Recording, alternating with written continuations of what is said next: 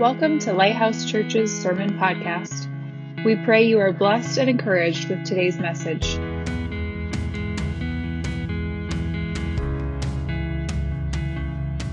I'm excited to be here. We're starting a new series called The 12.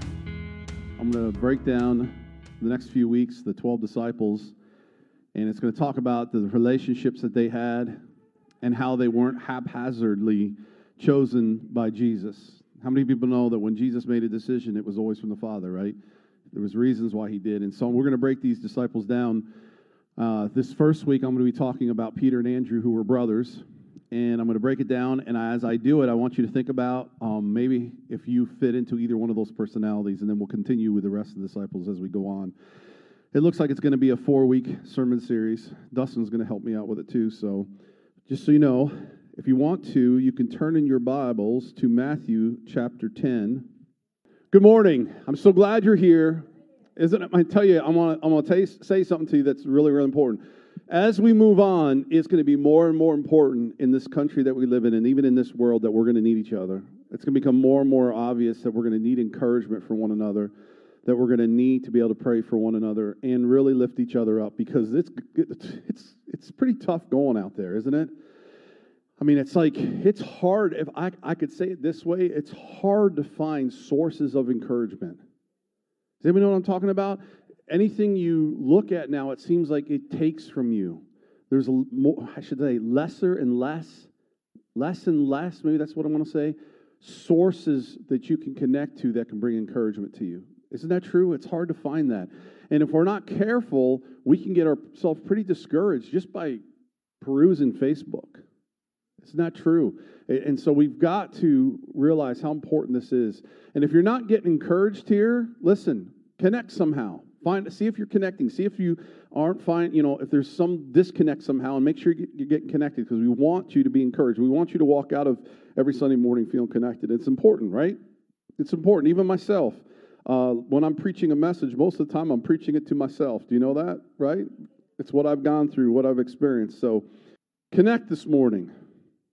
Connect. Let's pray. Father, I thank you for your presence in this place. I thank you that your anointing is here to break the yoke. I thank you for the wonderful set that the worship team brought this morning and bringing us into the presence of the Lord. I pray that you stir every heart this morning, that you open every heart for the seeds to be planted in us, that we may be transformed and changed.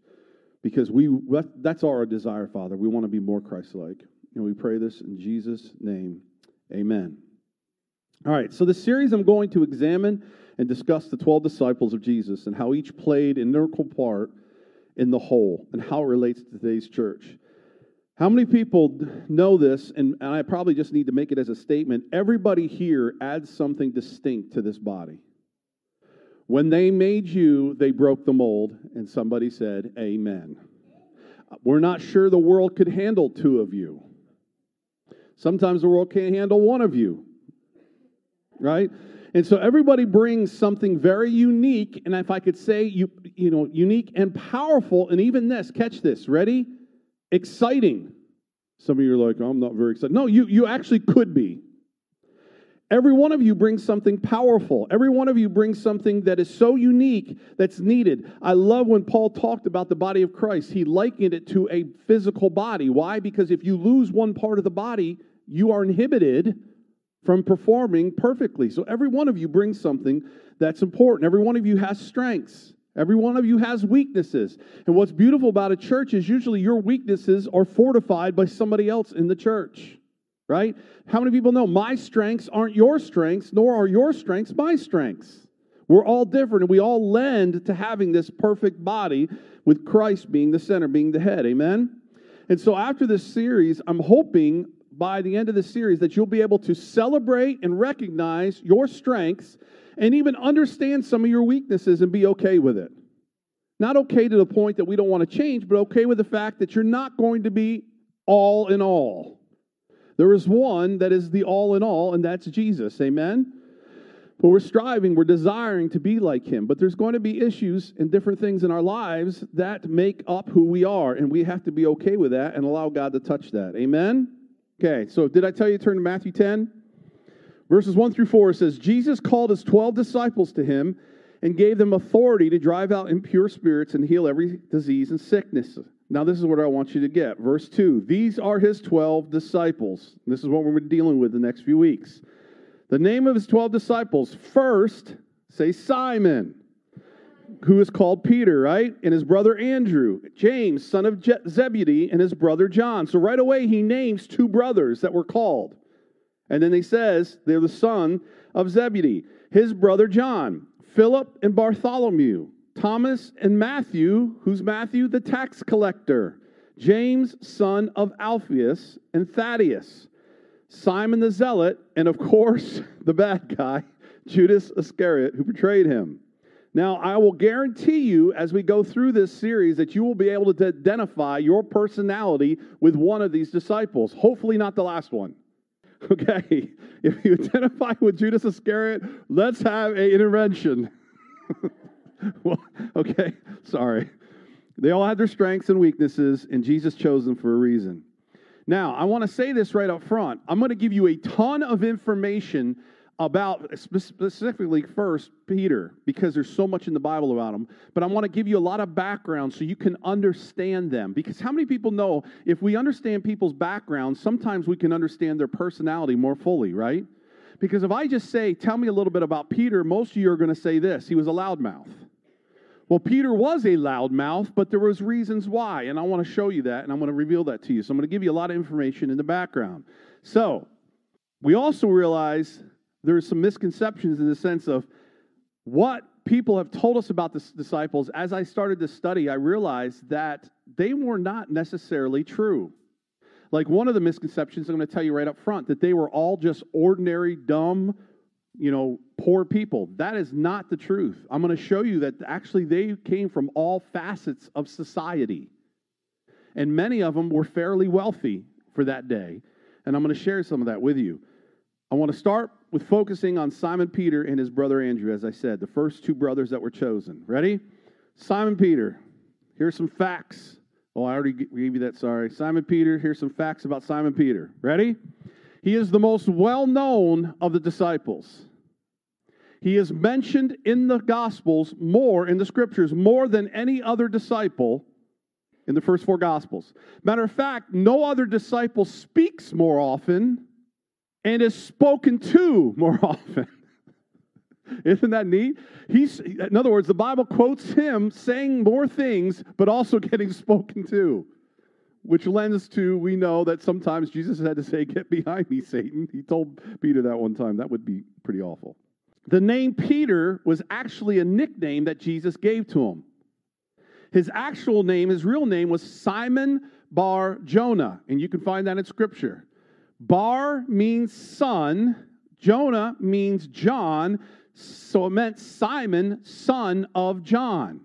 So in that day, basically, that's how they recognized each other. So in today's vernacular, it would be something like Simon John or Simon Johnson, would be what we would say it would be today. So that was his actual name.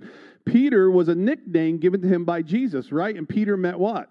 Stone, rock. It, that's where he got that from. And upon this rock, upon this declaration that Peter made, I will build my church, which was what? Jesus is the Lord, is Lord, Son of God. Peter was married. How many people knew that he was married? Some of you didn't know this. He was married. In Luke 4:38, it says Peter had a mother-in-law. If you have a mother-in-law, that means you need to be married. Amen. Matter of fact, this is during my study, I missed this scripture. Peter's wife traveled with him when he would go on his missionary journeys. You never knew that because it doesn't talk about it except one time. It says right here in Corinthians, 1 Corinthians 9 5, it says, Don't we have the right to take a believing wife along with us, as do the other apostles and the Lord's brothers? Who was one of the Lord's brothers? James and Cephas, which was Peter. So we find out in one brief scripture that his wife actually traveled with him when he ministered later on, which is pretty cool, right? I'm a big believer. You should try to have your wife or your significant other travel with you. It's important. Ready? Peter's death. In John 21, 18 through 19, Jesus prophesied Peter's death. Said he would stretch out his hands, basically be crucified. He basically told him, You're going to be crucified like I was. And tradition holds, and when I say tradition, that's extra biblical information, stories that were told by other people, other uh, people like Josephus and others, um, that were basically tradition holds that he was crucified upside down. They went to crucify him, and he says, I don't want to be crucified like my Savior because I'm not worthy to be crucified like my Savior, so crucify me upside down. That's how tradition holds that he died. Now, this is the interesting thing. All 12 disciples chose death rather than deny Jesus. And this is important for you to get. You don't die for somebody unless you fully believe in them. This is important. You get this because some people will say, well, how do you know that Jesus was real? Or, you know, we know that he was real, but how do we know that he died on a cross and was resurrected? Because, quite frankly, you would not give your life for something that you didn't totally believe in. Come on. So all 12 disciples chose death. Now we know one of them didn't die. Who is that? And, and, and Dustin will get into that. John. But tradition holds that John was put into a boiling pot of oil, came out, was not dead. So what they did with him is they stuck him on this island called Patmos and that's where he got the book of Revelation. How many people know John's God's hand wasn't done with John, so he lived to get the book of Revelation later in life. We know that. While I was on the island of Patmos, the Lord appeared to me, it says, starting in the book of Revelation. So, all 12 disciples, this is important. You get this because it's so important for your faith to know if they were willing to die excruciating deaths, then we better believe what they believed was true and what they said in the scriptures was true. Because no man will lay down his life for another unless he believes what he is doing is real. Right? I want to talk about the calling now.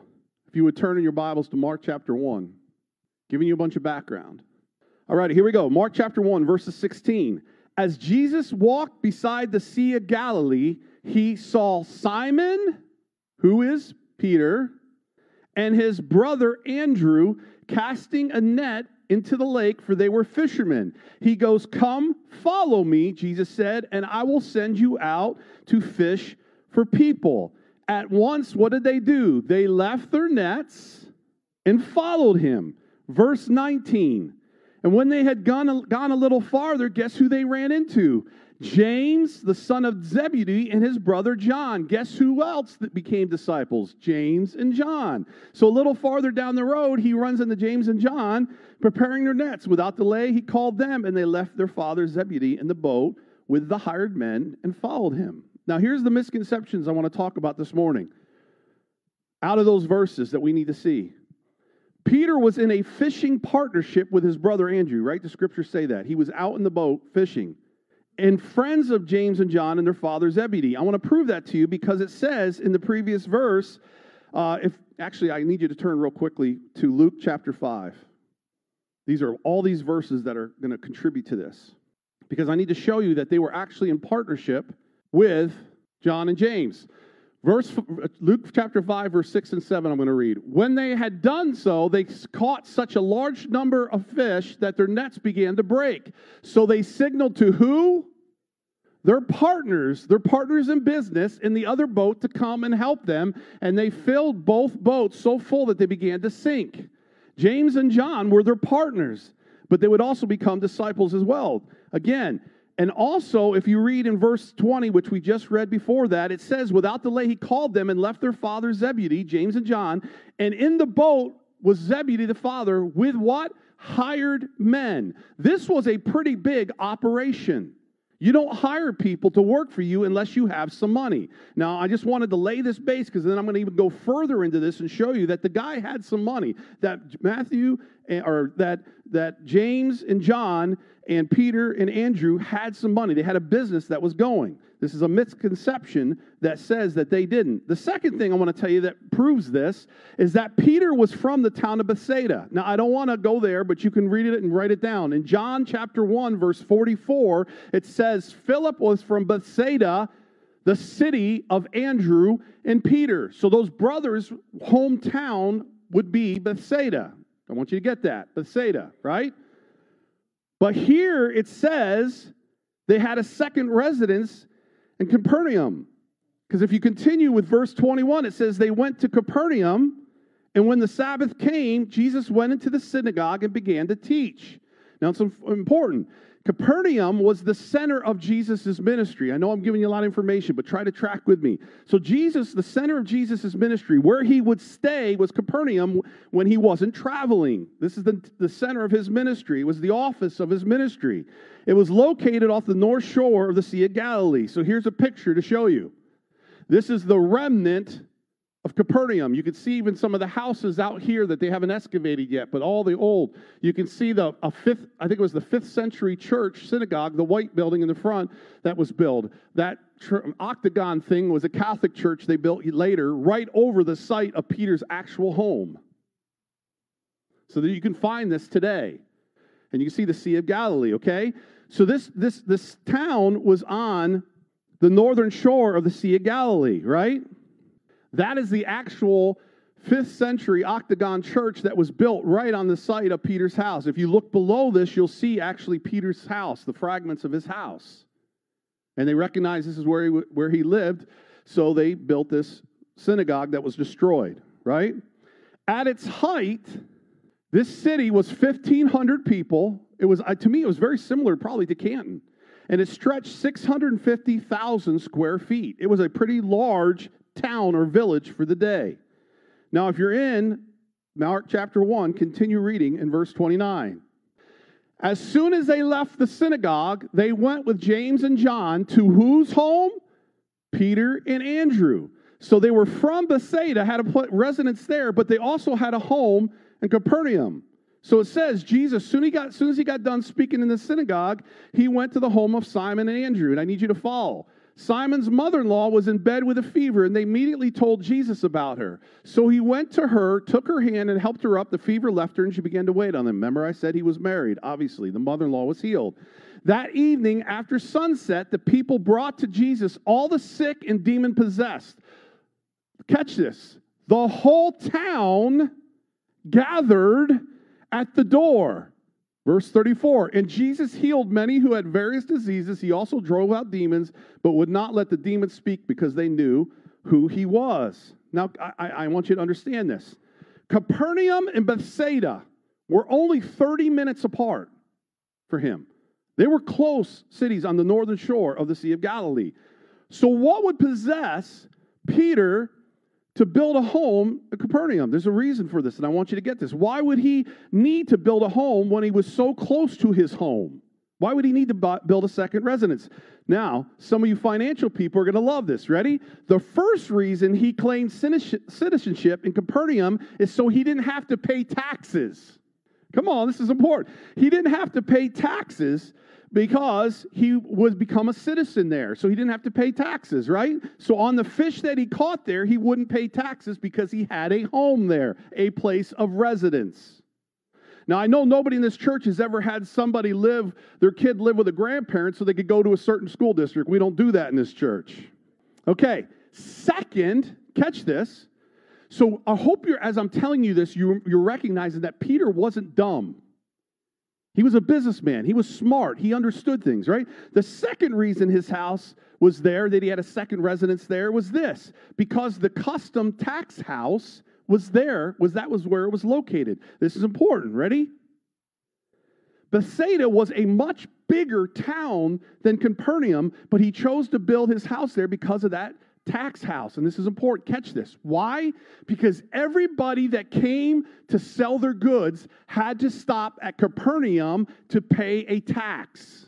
All the trade routes, the Silk Route, all the routes from, um, from Africa, from, I mean, all over the known world at that time had to come through Capernaum and pay a tax. And if they didn't, guess what happened? Their goods were confiscated. So you can imagine, they said the average, as I was doing research, the average caravan was like a thousand camels large.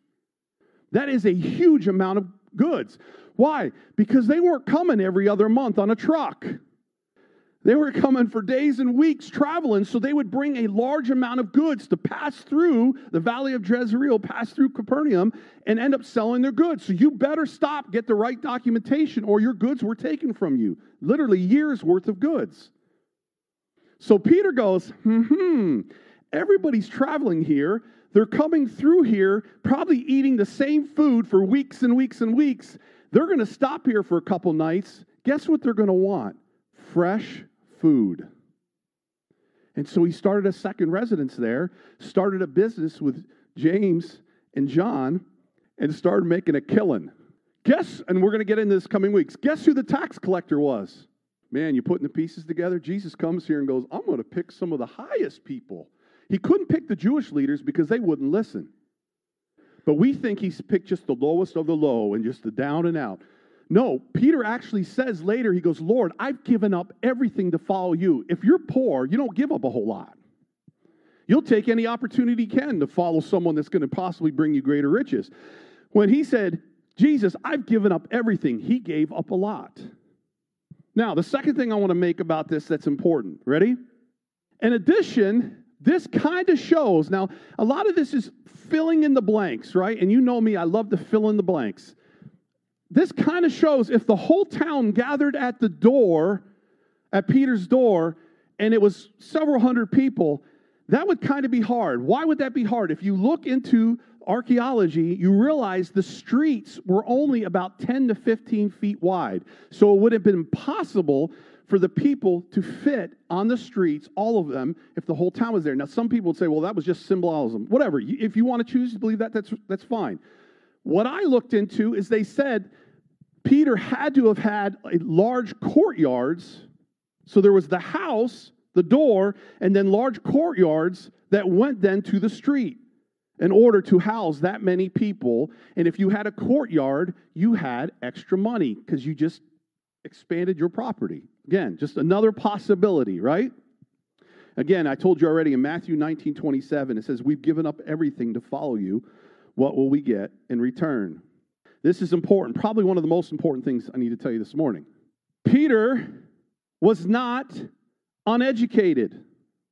There's this, this, there's this thought that he was just a dumb fisherman. How many people have been told that? I've been told that. I believed it until I started studying this and I realized that's not completely accurate. Now, this is how it went in Jewish society. If you were super intelligent and you had the means, the money, you could be chosen to study under a rabbi. And you can talk to some of the theologians here, and they'll tell you the same thing. You could choose, you could be chosen to study under a rabbi. Who do we know in the scripture that this happened to? Paul. Paul had the means and the smarts the intelligence that he was chosen to study. If you were chosen to study under a rabbi, that puts you in a completely higher class than everybody else.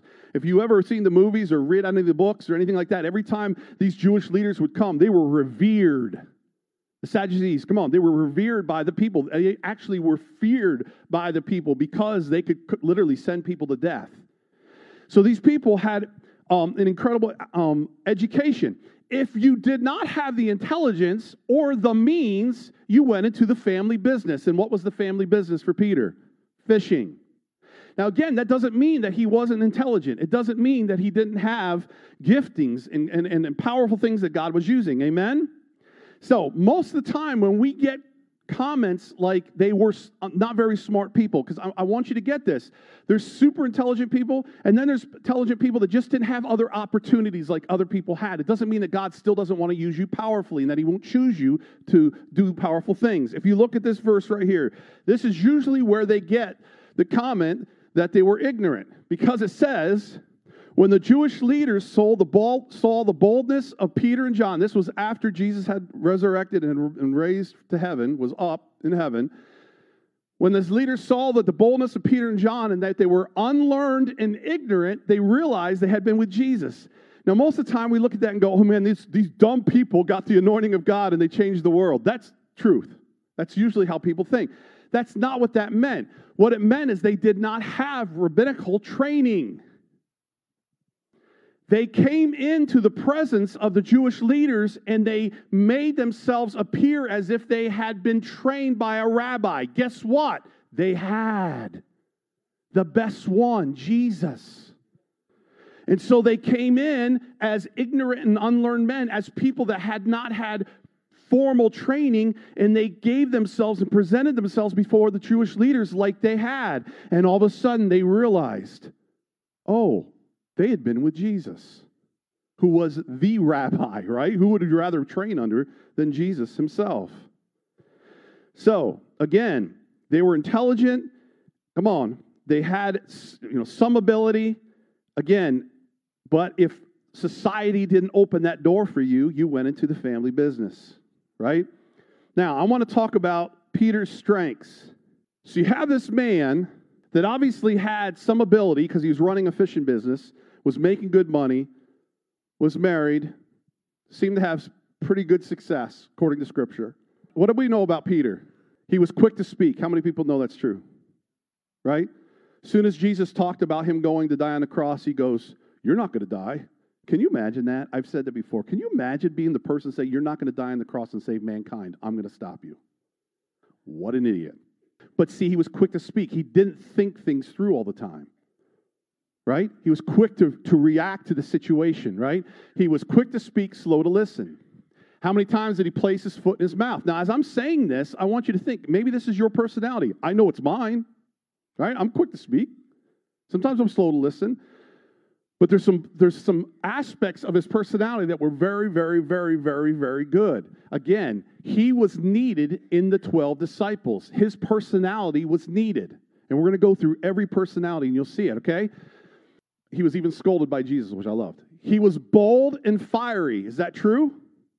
What happened when, the, when at the Garden of Gethsemane, when the soldiers came and grabbed the hold of Jesus? What, they, what did he do?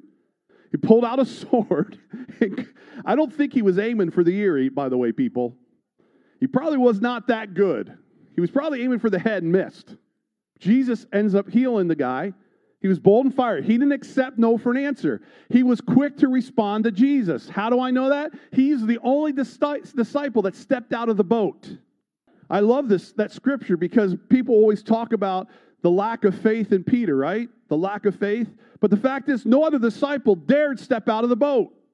He was the only one that said, Hey, let me come to you.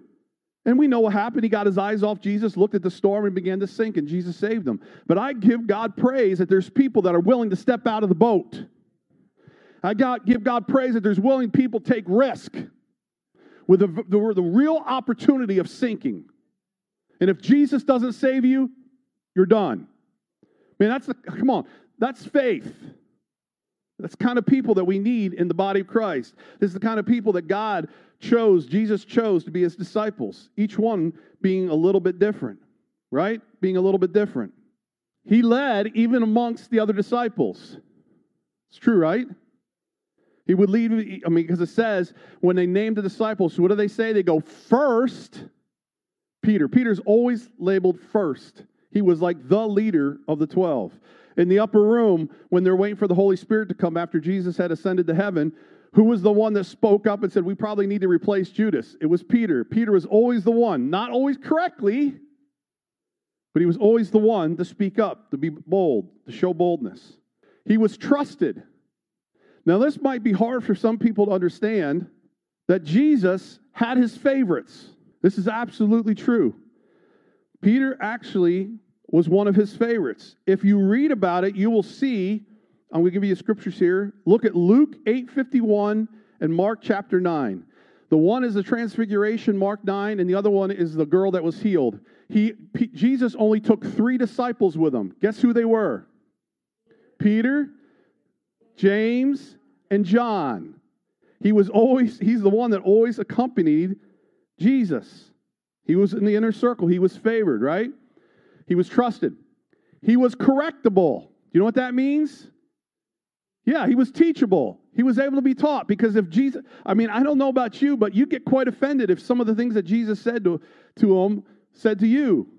Remember, the one scripture says that, you know, when Jesus was telling him how he was going to die, and I think there was a little jealousy in, in Peter. I'm going to be honest with you. I, I can't prove this, but I think there's a little jealousy in Peter because John was the one that was loved by Jesus the most. No, the scriptures say that. John's the one that said it, which I think is hilarious. I'm going to write an autobiography and say, Jesus loved me more than any of you. That's basically what he said, which is kind of funny. But Peter, I think, was a little jealous by that because after he Jesus tells him how he's going to die, he turns around and looks at the disciple that, G, that Jesus loved, is what it says, and says, How's he going to die? It was like, well, if I'm going to die this way, how's he going to die? He didn't point out any other disciple. And Jesus, I love Jesus. You know what he said? He cares more about your character than, he, than your feelings, by the way. He says to him, None of your business. That's what he said. Read it. It's absolutely incredible. It's none of your business how he dies. Also, the transfiguration. I want to touch on that real quick. This is important. Ready? Peter, because he was so bold and fiery, when he took those three, Jesus took those three and was transfigured before him, guess what Peter immediately did? He's like, Jesus, do you want me to build three shelters? What do you want me to do?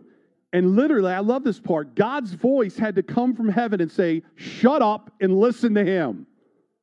Isn't that beautiful? He had to say, Listen, God, this is my beloved Son whom I love. Will you be quiet and just listen to him? Love it.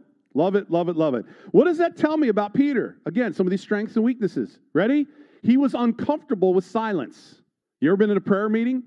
Prayer meetings are supposed to be prayers, right? Well, we all think prayer meetings mean outspoken prayers, which they're okay, right? We want to pray and pray together. But you ever get in a meeting where it's like like a minute where no one prays?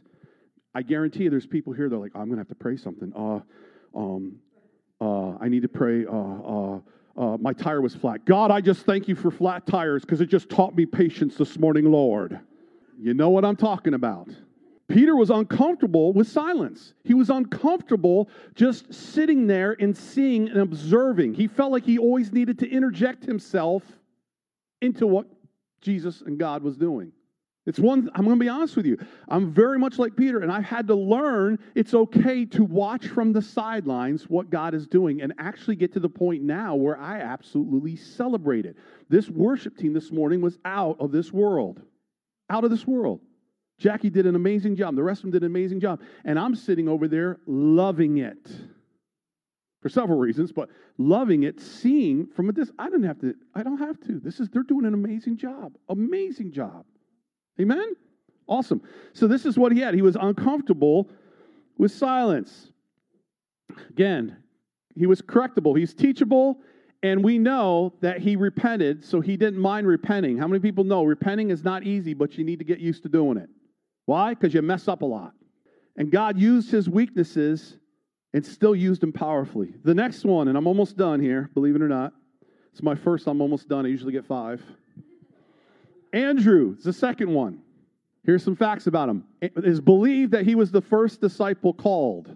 He is only mentioned 14 times in the Gospels, but he's always mentioned in the top four. So when the disciples are mentioned in order, he's always like the four or the top four. Now, even though there's not a lot of information given about him, we still can derive some background, and that's what I'm going to do this morning. He was first. How many people know this? Who was he a disciple of first before Jesus? He was actually, and you can look at it in John chapter 1, verses 35 through 40. You can look at it and see that he was actually a disciple of John the Baptist first. And when Jesus came along and John the Baptist declared who this was, the Lamb of God, he left John and began to follow Jesus. Now, we don't know if that means he became a disciple. I don't think he did. I think he just started inquiring in what was going on because it shows in later he was in the boat and he was actually officially called by Jesus. Now, as I said already, Simon Peter and Andrew were brothers, okay? Many theologians, in studying this, is a little bit of the debate here, but most theologians believe that Andrew was slightly older than Peter. And in that culture, the older brother had more honor right? He had the first, the first brother always had the honor, had the, the you know the blessing. You know, you remember in the Old Testament where the, Esau was it that tried to steal the blessing, whatever. And I think I'm messing it up, but anyway, it was very, very, very important to be the older brother. And if you look, and I think Dustin will touch on this a little bit, I'm going to touch on this. Most of the disciples were older than Jesus. We don't think about that, but they were actually called when they were much older. Going back to what I said, how do we how can we gain some information about Andrew? If he was the older brother, think about this. They're in business. Andrew, Peter, James, and John in business with their father Zebedee, James and John's father, with a bunch of hired men. They all four of them get called by Jesus, but yet guess, guess which one was left out of the inner circle? Andrew. Ooh, that would hurt. You're the older brother. You actually had more hunger for God than your own brother Peter because you were a disciple of John the Baptist, which shows what? That he had a hunger for God. He was going after the things of the Lord before Peter did. And when they're finally all four called, which is excellent, he's the one that is not included in the inner circle. That would hurt, wouldn't it? The older brother, always involved with this business, having a say in this business.